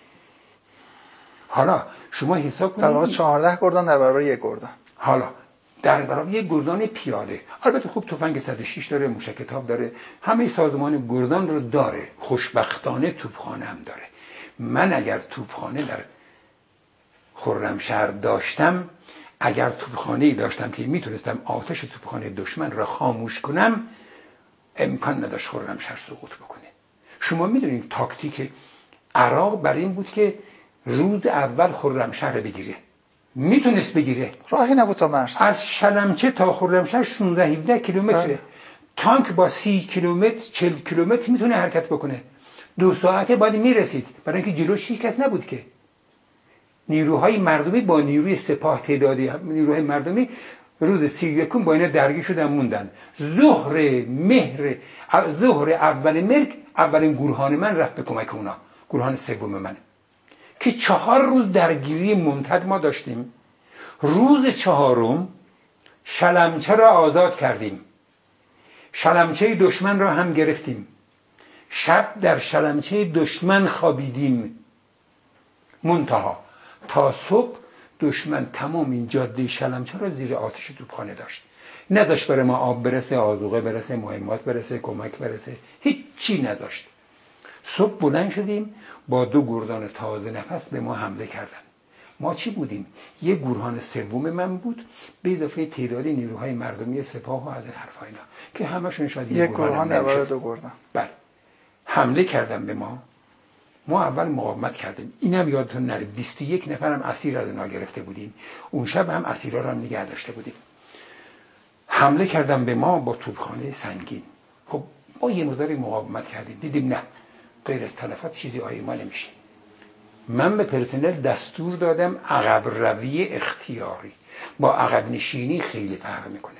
عقب روی اختیاری. گفتم وجب به وجب. زمین میدیم زمان می‌گیریم. آقای قرضی از من ایراد گرفته بود. فرمانده گفته زمین می‌گیریم زمان میدیم. گفتم تو نمی‌فهمی یعنی چی؟ یک نظام باید بدون زمین میگیم زمین می‌گیریم یعنی چی؟ کار به اون ندارم. روز پنجم. آره دیگه روز پنجم صبح.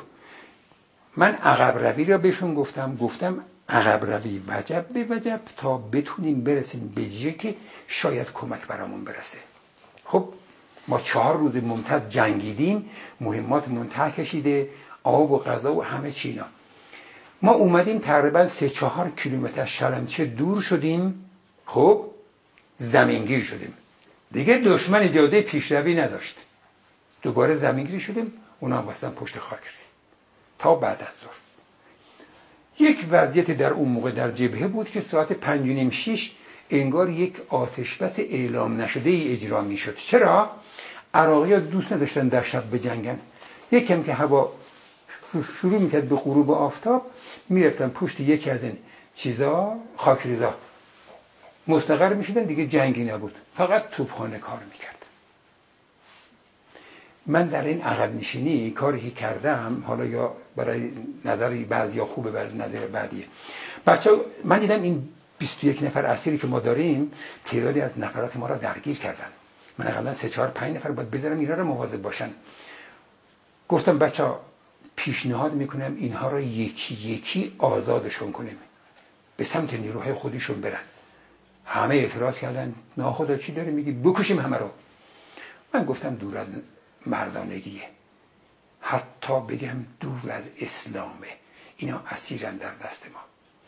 فرمایشات امام علی را به یادتون بیاریم در رابطه با ابن ملجم. گفتم من پیشنهادم اینه. یکی یکی رها کنیم به سمت خودشون. اگر زدن کشتنشون شاید فکر کنم مایم از ماهان. زدن کشتنشون زهی سعادت. اگرم رفتن اونور ما آزاد کردیم در راه اسلام هم آزاد کردیم.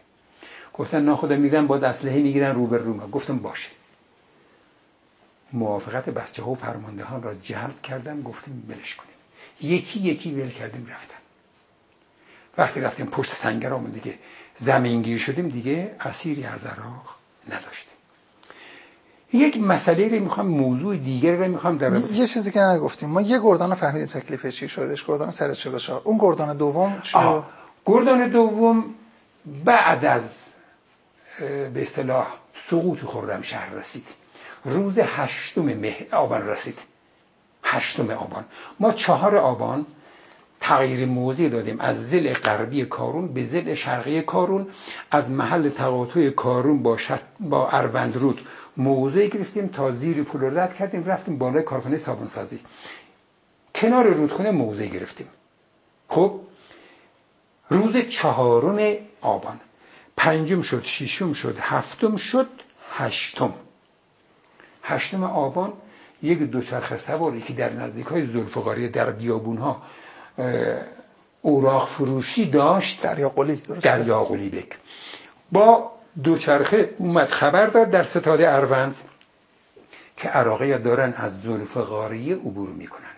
کوی زلفقاری عراقی ها اول اومدن از ایستگاه هفتم می‌خواستن عبور کنن نتونستن. جلوشون گرفتیم اشایر اونجا فکر کنم مستقر بود بیشتر. جلوشون گرفتیم نتونن اونجا مستقر چی داشتن عبور کنند کشیدن اون ور رفتن اونجا. ما در جبهه این کنار رود کارون هستیم دیگه تا بالا. تکاورن همه اینجا. حسن سعدی فرمانده اونجا بود به من بیسیم زد.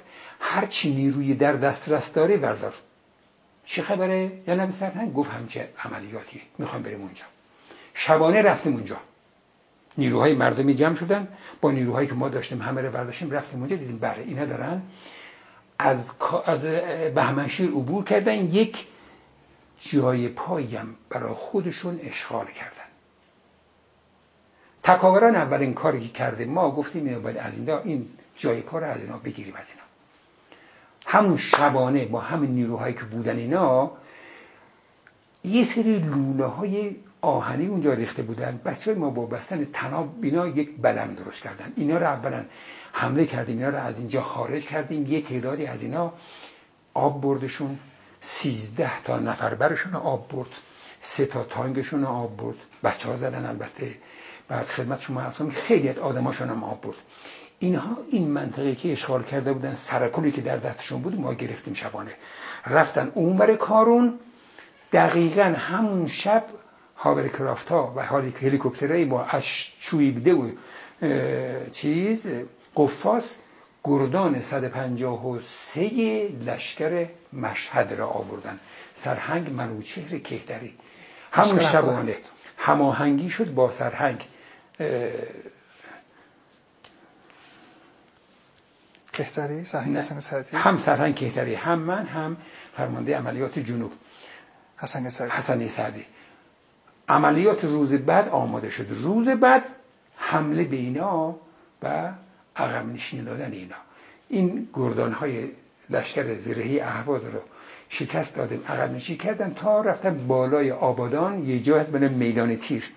در پشت میدان تیر یک خاکریز داشتن. اونجا رفتن دو خاکریز پشت اون خاکریز. دیگه این طرف آزاد شد یعنی عبور از رودخانه برای اینا دیگه ممنوع شد. ولی ولی آبادان تقریبا میشه گفت در محاصره بود. ما از اینجا یواش یواش برگشتیم نیروهای کمکی اومدن. یک موضع دفاعی از جاده ماشهر آبادان گرفتیم تا خود خرمشهر. جاده ماشهر آبادان گردان من اینجا بود. یه گردان از فدایان اسلام در زیر امر من بود.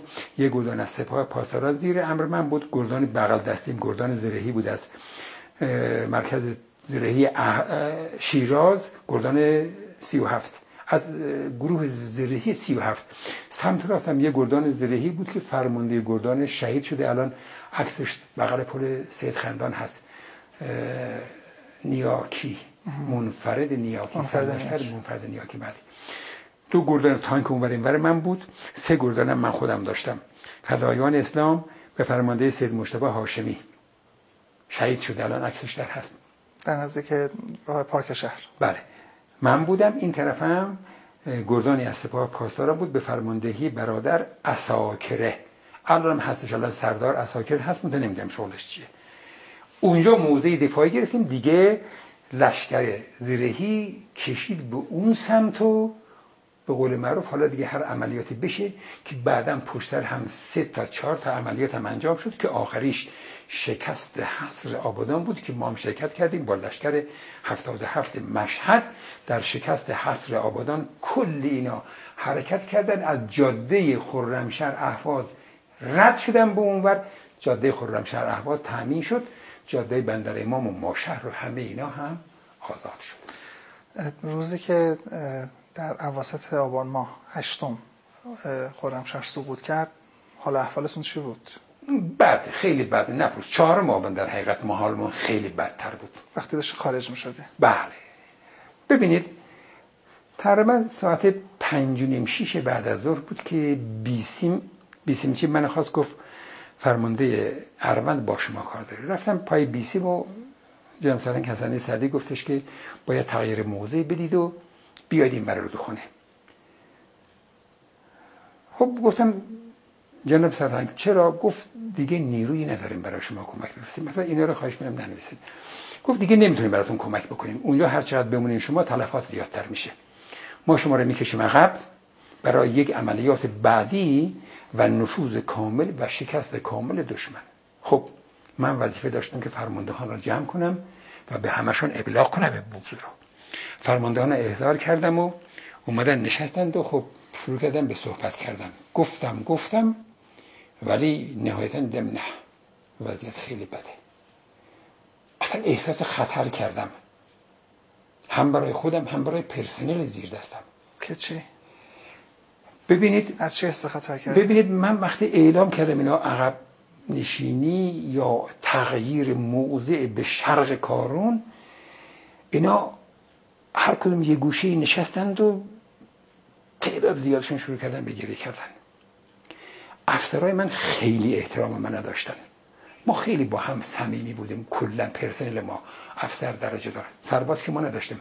فقط افسر درجه دار کادر بودیم هممون دیگه. خیلی با هم صمیم بودیم. چون بارها تو اردوگاه ها تو عملیات با هم بودیم همیشه. تو صحرا غذامون یکی بود جخت خواب و جخت خواب و نمی‌دونم همه چیمون با هم بود. افسرهای من یکی از افسرهای پرخاش کرد به من حتی. تا اون موقع با من بلند صحبت نکرده بود هیچ کدومشون. پرخاش کرد به من گفت ناخدا چرا همون روز اول این کارا نکردی؟ سی و چهار روز ما در اینجا مقاومت می‌کنیم. چرا؟ کمک چی شد؟ خب من جوابی نداشتم بهش بدم. گفتم یه خود صبر و حوصله داشته باش. یه خود به اعصابت تسلط داشته باشی. نه. فرماندهان نیروهای مردم این همینه. سپاهی ها این همین. همه در یک تقریبا بودن. همه عصبانی. یه دو گفتن ما اصلا نمیایم یه دو گفتن ما میایم. خلاصه با هزار مکافات. باور میفرمایید من از ساعت پنج نیم شیشه بعد از تا ساعت دوازده شب برای این حرف زدم. از خطرتون این بود که اصلا بپاشن؟ خطر من اول احساس کردم خودم ممکنه اینا مورد سوء قصد قرار بدن چون من مقصر می‌دونن. من دارم فرمان به اینا میدم برای عقب روی. ممکنه منو مقصر بدونن منو بزنن بعد خودشون به کارشون ادامه بدن.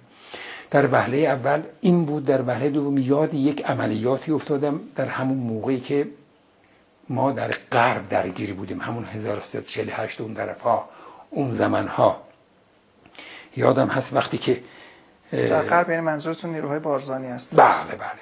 در اون زمان وقتی نیروهای بارزانی با ایران مثل چیز کردن سازش کردند بعد مولا مصطفی اومد ایران. مولا مصطفی اومد ایران. اومد ایران. بله اون موقع یکی از یکی از واحدهایی که با آشنا هم بودیم باشون در خاک عراق یک واحد صد خورده نفری کلا بدون استثنا خودکشی کردن. همون دستوری که من برای واحدام داده بودم. آخرین گلوله رو گذاشتن تو لوله تفنگ از اینجا زدن از اینجا در آوردن. صد خورده نفر بودن یادم بودن. گفتم خدا نکنه این بچه ها ما به اونجا رسیده باشن. من این همه نیرو رو از دست بدم. نیروی زبدی که هنوز حال جنگیدن دارن. خیلی هم مشتاق هستن از دست بدم خوشبختانه نشد. البته ساعت دوازده دیگه اینا راضی شدن. اونم به این ترتیب شد که گفتم آقا جمشین همه اینجا. من بیسیم روشن می‌کنم. فرمانده عملیات. صحبت کنه شما گوش کنین. بیسیم روشن کردم. خواستم از فرمانده که دستور خودتون تکرار بفرمایید که فرمانده ها بشنون. و این کار انجام شد. تعدادی قبول کردن ولی باز هم تعدادی گفتن ما نمیاییم. ما میمونیم اونور. تا آخرین فشنگ میجنگیم. از می‌خوام. بعد اگر تونستیم میایم اونور نتونستیم که هیچ. و همین هم شد. تعدادی موندن. تعدادی موندن تعدادی شهید شدن و تعدادی هم برگشتن. رسیدیم به ساعت دوازده شب تقریبا. دوازده شب دیگه ما هرچی نیروی مردمی بود بازمونده بود اونجا سربازای همونده گردان دژ و اینا اونجا بودن همه اینا رو تخلیه کرده بودیم. دو تا قایق برای ما فرستاده بودن دو تا قایق شیش نفره هشت نفره با اینا ما تخلیه می‌کردیم. این آدم ها رو. که نهایتا یکی از این قایق ها غرق شد یکی از این قایق ها خراب شد دیگه قایق نداشتیم ما. تقریبا نزدیک های ساعت چهار چهار نمی صبح بود که هوا داشت روشن می شد یک لنچی به ساحل بسته شده بود. افسر عملیات من گفته که اجازه بده من تنها به این لنچ رو ببرم. اونا که موندن همه بیان سوار این لنچ بشن بریم اونور. آب رودخانه داشت میومد بالا. مد داشت می‌شد آب برمیگشت از دریا به رودخانه. اگر قایق در وسط آب بود به سمت پل می‌رفت. پل در دست دشمن بود. دشمن از اونجا می‌زد می‌دید. ما گفتیم آقا آخر نفرات بیان سوار شدن این تعدادی اومدن سوار شدن و نظامی و غیر نظامی. دی غیر نظامی کم بوده. دی آخرین پرسنل بودن. سوار شدیم و آخرین کاری کردیم بیسیممون رو با جیپ منفجر کردیم و بعد افسر ملت من نخدا زربلیان و من سوار قای چیز شدیم لند شدیم. حرکت کردیم. موتور که روشن نبود. موتور خاموش بود. من گفتم بچه ها با بنداق تفنگ با تخت پاره هر چی دارن پارو بزنن تا بریم اونور وسط های رودخونه دیدیم مد داره ما رو می‌بره به سمت پل. گفتم اونه که شنا خوب بلدن بپرن پایین. پریدن تو آب تناب لنچه دادیم دستشون. شنا کنن آرام آرام تا نزدیک که می‌شد پرید تو آب. دیگه نزدیک ساحل همه پریدن تو. باز یه تعدادی غرق شدن اونجا برای یه تعدادی رسیدن به ساحل و اون برای ساحل مستقر شده.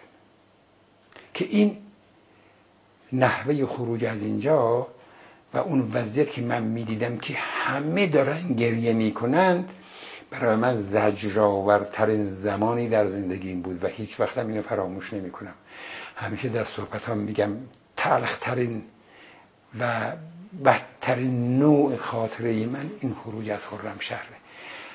البته تکاورم وقتی از شهر خارج شدن پیمان بستن با خداشون. در همون کنار رودخانه کارون جمع شدن پیمان بستیم با خدا خدایا. این نعمت را بر ما ارزانی بذار. تا این شهر را از شر دشمن آزاد نکردیم از اینجا بیرون نخواهیم کرد. رفت. کمک کن به دست خودمون اینجا را آزاد کنیم. و می‌خوام بگم روز سوم خرداد از روز اول خرداد 1361 روز اول دوم سوم اولین واحدی که پا به خرمشهر گذاشت تکاوران نیروی دریایی بود. تعدادی با شنا رفتن از پول تعدادی بعدا با قایق رفتن اما وقتم تناب انداختن از کارون رد شدن رفتن. و روز دوم تقریبا بیشتر پرسنل ما دوم خرداد در خرمشهر بودن. سنگرها را شناسایی کردن مناطق شناسایی کردن. خرمشهر تماما شده بود سنگر. روز سوم وقتی که نیروهایی که از شمال به شمال غرب در عملیات حمله می‌کردن سه تا قرارگاه بود دیگه. این سه قرارگاه وقتی رسیدن تقریبا اول خرمشهر ما از این وارد شدیم. در نزدیک بندر بندرگاه و راه آهن کشتارگاه و اون طرف ها الحاق انجام شد. یازده و این دوازده این حدودا بود سوم خرداد. از اونجا همه با هم مسیر شلمچه را پیش رفتند سه و نیم چهار بعد از ظهر همه در شلمچه بودند که دستور توقف در شلمچه صادر شد. یه مسئله را می‌خوام بگم بهتون. از اول هی صحبتم بود موند.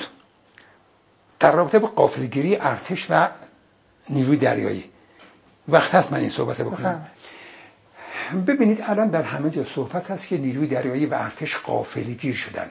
اون کسی که این حرف می‌زنه وارد به امور قافلگیری نیست اولا. اطلاعاتش در رابطه با احوال جنگ بسیار بسیار ضعیفه. حتی در تلویزیون من دیدم بعض موقع این مجری ها که میان با مقامات ارتشی مصاحبه می‌کنند آشنایی به کلمات و وضعیت ارتش اصطلاحات ارتش ندارن. بعضی ها این حرف می‌زنن. ما قافلگیر نشدیم هیچ. بسیار دلاور مردانه هم عمل کردیم. هم نیروی زمینی هم دریایی هم هوایی. من چون در نیروی هوایی و زمینی زیاد نبودم آشنایی با عملتشون فقط بر مبنای اطلاعاتمه اینه فقط عرض می‌کنم. نیروی هوایی در روز اول جنگ 140 فروند هواپیما حمله کرد به عراق. چند تا پایگاهاشون رو زد. این میشه گفت این میشه گفت قافل گیری نه. اون با یک قافلگیری برای ما حمله کرد برای نیروی هوایی برای مثل بمباران کشور ما. ما هم قافلگیر نبودیم ولی جمع جور نبودیم. چرا؟ همون مسائلی که براتون عرض کردم. همون مسائلی که هم بلایایی که به سر ارتش اومده بود. توجه میفرمایید. قفور جدی نام میگه خلبانی اف چهاره تصویه شده از ارتش رفته بیرون اومده برای اسباب کشی. خب این افسر چرا باید تصویه بشه؟ اینه که اینقدر وطن پرسته اومده برای اسباب کشی جنگ شروع میشه وسایلش می‌ذاره زمین لباسش میپوشه میره خودشو معرفی می‌کنه. اینو شما چی حساب می‌کنید؟ خائن این؟ نه. در این تصمیم گیری ها اشتباهه. اون کسی که تصویه را انجام بده خودش درسته خودش سالمه همراهانش سالمه. نه اینا نیست. این یه موضوع. نیروی زمینی در غرب درگیره در شمال درگیره در همه جا ضد انقلاب باش درگیره. بعد اون وقت میاد جنگ شروع میشه. جنگ با کی؟ با یک واحدی که یک سال نیمه داره آماده میشه. دو ساله از همه دنیا بهش کمک می‌رسه. مگه اینا ارتششون شرقی نبود؟ این اسلحه و سلاحی غربی از کجا اومد؟ آمریکا چراغ سبز کی به اینا نشون می‌داد؟ آمریکا پشتیبانی روسیه پشتیبانی یا شوروی اون موقع اروپا پشتیبانی کشورهای حاشیه خلیج فارس با دلار پشتیبانی. شما می‌دونید یک بندر اردن در بست در اختیار عراق بود با 120 کامیون. فقط از اون ور از دریا بار خالی می‌کردن از اونجا میبردن بغداد. برای اینکه راه عربشو راه دریاش ما بسته بودیم. از روز اول راه دریاش بسته بودیم ما. از روز اول یک قطر نفت صادر نکرد یک بار از خلیج فارس براش نیامد. توجه فرمایید نیرو دریایی ما چیکار کرد؟ عرض کردم من. اسفند پنجاب و هشت یک واحد فرستادم خرمشهر. فروردین اردو بهش خرداد. هر کدوم یک واحد. چهار تا سی و پنج نفر.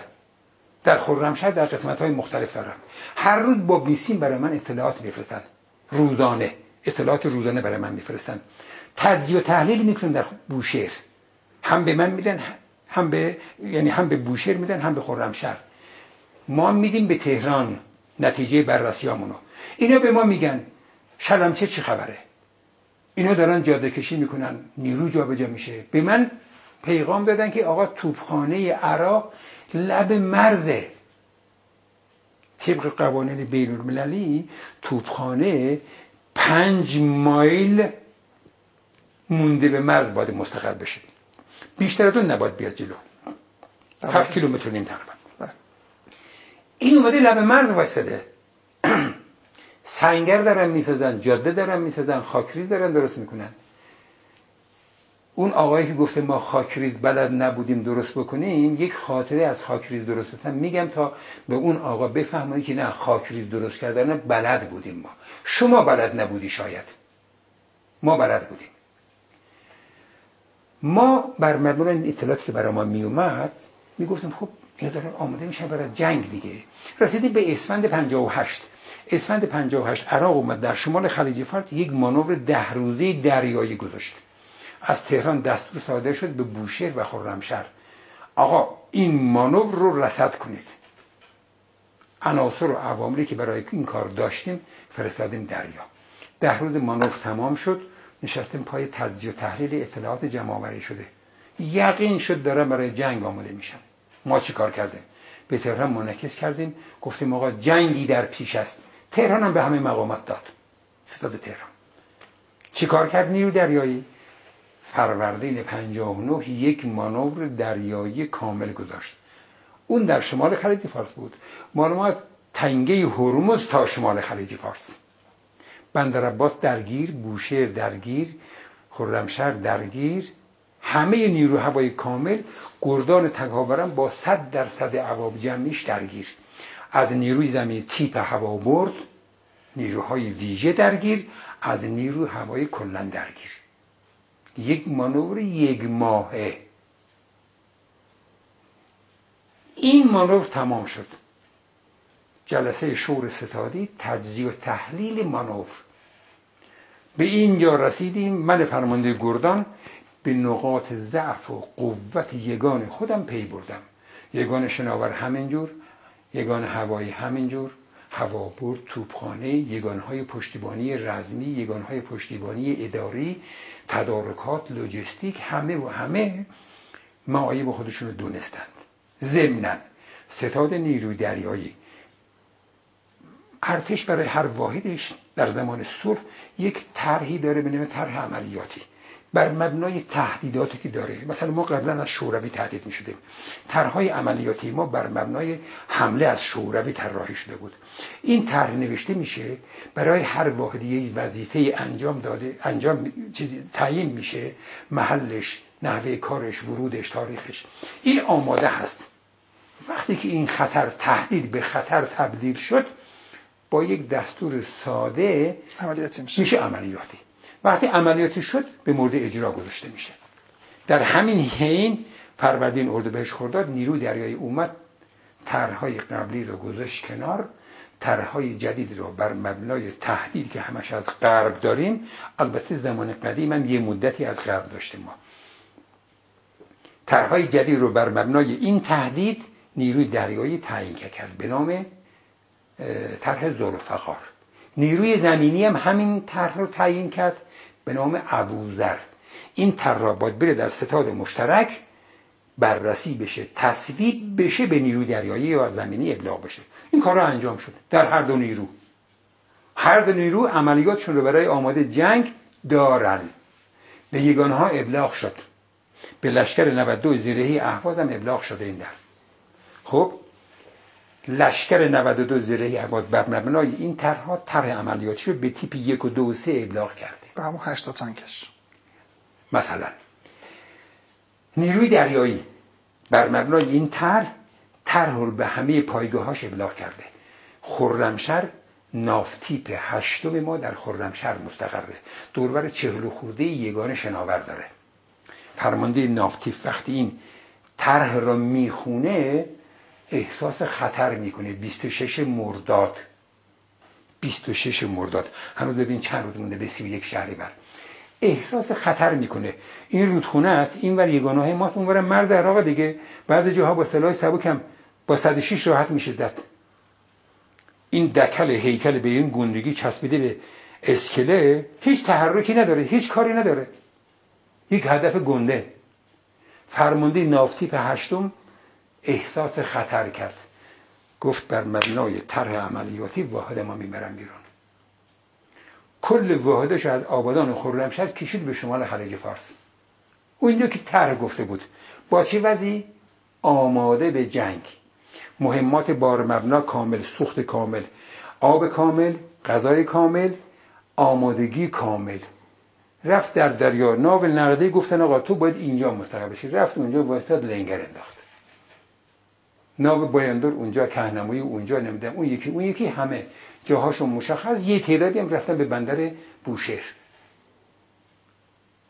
26 مرداد در خرمشهر آبادان شاید شد که نیودره منطقه رو خالی کرده. گفتیم بابا خالی نکردیم.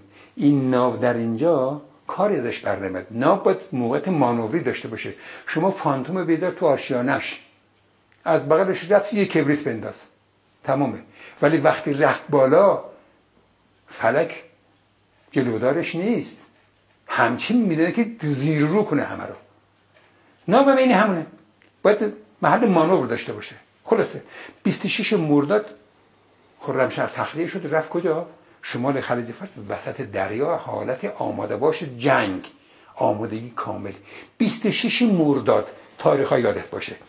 دوم شهریور همون سال هنوز نزدیک 31 شهریور خیلی مونده دیگه. همین نام نقدی در شمال خلیج فارس با دو تا سخوی عراق درگیر شد رو هوا.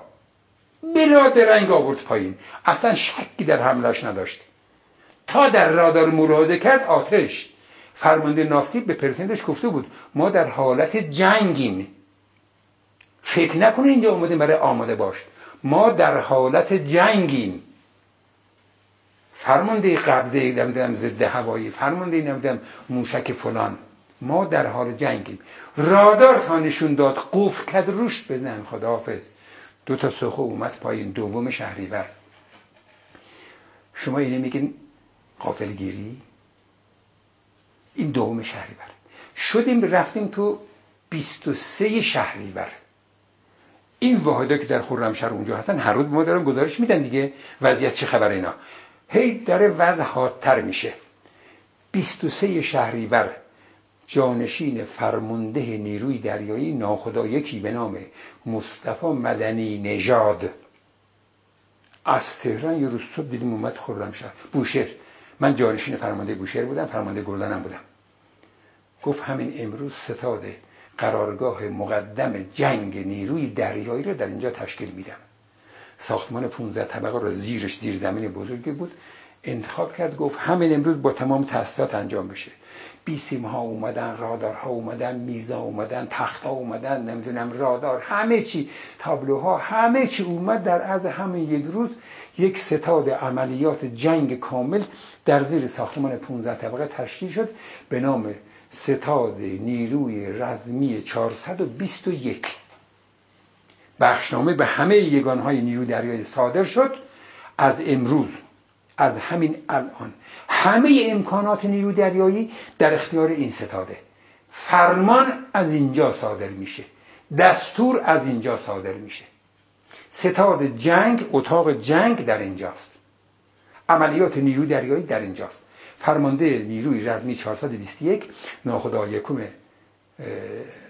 چیز فرماندهی مصطفی مدنی نژاد بهترین زبدترین افسرها و پرسنل رو جمع کرد اونجا. همه چی سالم آماده. ارتباطش با همه جا هست. بیست و سوم شهریور هفت روز مونده به سی و یک شهریور. خب؟ این قافلگیریه. حالا سی و یک شهریوره. ساعت سه سه و نیم بعد از ظهر شاید دو دو نیم بعد از ظهر ناخدا سمدی از سایت تکاوران دفتر خودش. سوار جیپ میشه بره ستاد سبزاباد که ستاد منطقه است. بره پیش فرمانده منطقه ناخدا رزمجو. می‌رسن به در پایگاه سبزاباد در بوشهر ما هفت تا پایگاه داشتیم. هفت تا پایگاه دریا دارم در بوشهر. وقتی در سبزاباد می‌رسم سرباز زنجیری که میندازه ماشین من وارد میشه میریم داخل پارکینگ. از ماشین پیاده میشم برای رفتن به دفتر فرماندهی قررش هواپیما بالا سرم میشینم نگاه می‌کنم میگ دارم می‌بینم. میگا حمله می‌کنه از بالا سر من. پارک موتوری انتهای پارک موتوری رو میبنده به رگبار مسلسل. زمین رو می‌زنند و دور می‌زنند و میرن من حراسان خودم می‌رسم دفتر فرماندهی منطقه. حالا حمله الان شده دیگه. فاصله که من میرم تا برسم به اونجا چقدره؟ مثلا فوقش ده دقیقه یه رو طول کشیده. نیروی رزمی 421 بلا فاصله این حمله دستور صادر کرده. اولین دستورش برای گردان تکاورانه. به فرمانده منطقه ابلاغ می‌کنه گردان تکاوران نیروی دریایی در اسرع وقت حرکت کنه به خرمشهر من وارد دفتر فرمانده میشم میگه خوب شد اومده مأموریت برات اومده. گفتم که چی مأموریت؟ گفت حرکت به خرمشهر گفتم می‌دونستم. گفت خبر داشته میگه گفتم همین الان بالا سرم چیز هواپیماها بمباران کردن. رگبار زدن به پارک موتوری. گفت دیدیشون؟ گفتم بله همین الان میگا رگبار زدن. امریر به من میگه حرکت گردان به خرمشهر زیرا خدا مأموریت. دفاع از خرمشهر دستور کتبی به من می‌دید یعنی نخدا. بله شما دستور شفای بهتون دادن برین کاراتون رو شروع کنین. بلافاصله دستور کتبی هم براتون صادر می‌کنم. بعد برمیگرده به من شما بازنشست شدی.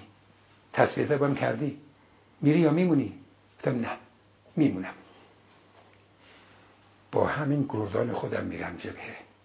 با همین پرسنلی که چندین ساله باشون دارم کار می‌کنم.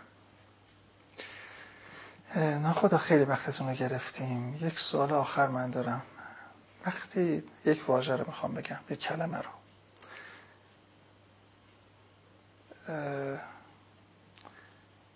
وقتی در تو کلمه ایران صحبت می‌کنیم شما حالتون چطور میشه؟ من عرض شما من این وضعیت پیدا می‌کنم. چرا؟ من ایرانیم.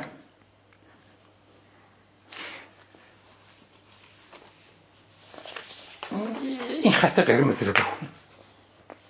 بالا بالا. دوست دارم کفنم پرچم ایران باشد. دوست دارم کفنم پرچم ایران باشد. همیشه آرزو مینه. شده که خدا به شما طول عمر بده. من در جبهه کشته بشم. در جبهه بمیرم در رخت خواب نمیرم. من فدای ایرانم فدای مملکتم فدای آرمانهای این ملتم. من سرباز وطنم. یک سرباز مسلمان ایرانی. همین الان من هفتاد هشت سالمه. همین الان نیروی دریایی هر دستوری بده بلافاصله اجرا می‌کنم. می‌دونه فرمانده نیروی دریایی از همرزمان دوره خرمشهر منه. همین الان باش همکاری نزدیک دارم. هر جا بفرستم بدون کوچکترین توقع من میرم. با وسیله شخصی خودم حتی میرم. الان هم بگن بیا لباس بپوش. بدون کوچکترین حقوقی موقی. باید برای وطن بجنگی خدا را شاهد می‌گیرم. بالا سرم خدایا. از صمیم قلبه بلا فاصل لباسم هم دارم آماده. لباسم هم آماده دارم. پوتین و لباس و درجه همه چی من آماده دارم. میرم اصله خونه هستم من می‌گیرم میبندم به کمرم و میرم. امیر سیاره می‌دونه. بارها هم به خودش هم گفتم خودشون هم می‌دونن همشون. هر لحظه احتیاج به وجود من داشته باشه حتی برای مرگ. بدونم که میرم کشته بشم تا وطن آباد بشه آزاد بشه استقلال و عزتش حفظ بشه بازم هست خدا کنه که سایه شما بالا سر ما باشه و سایه پرچم ایران بالا سر هممون. اینشان و خدا کنه که ما کوچکتر درس میهن دوستی را شما بزرگتر رو بگیریم. متشکرم. ما وظیفه انجام دادیم. من به عنوان یک سرباز وطن وظیفه یک سرباز دفاع از کشور از مرز بوم و استقلال و تمامیت ارزی و این جمهوری که بالا سر ما هست. وظیفه هر نظامیه. من این وظیفه رو از نظر خودم به نحو حسن انجام می‌دادم. این که قبول حق بشه. زنده بود تشکر. خدا نگهدار. Thank you.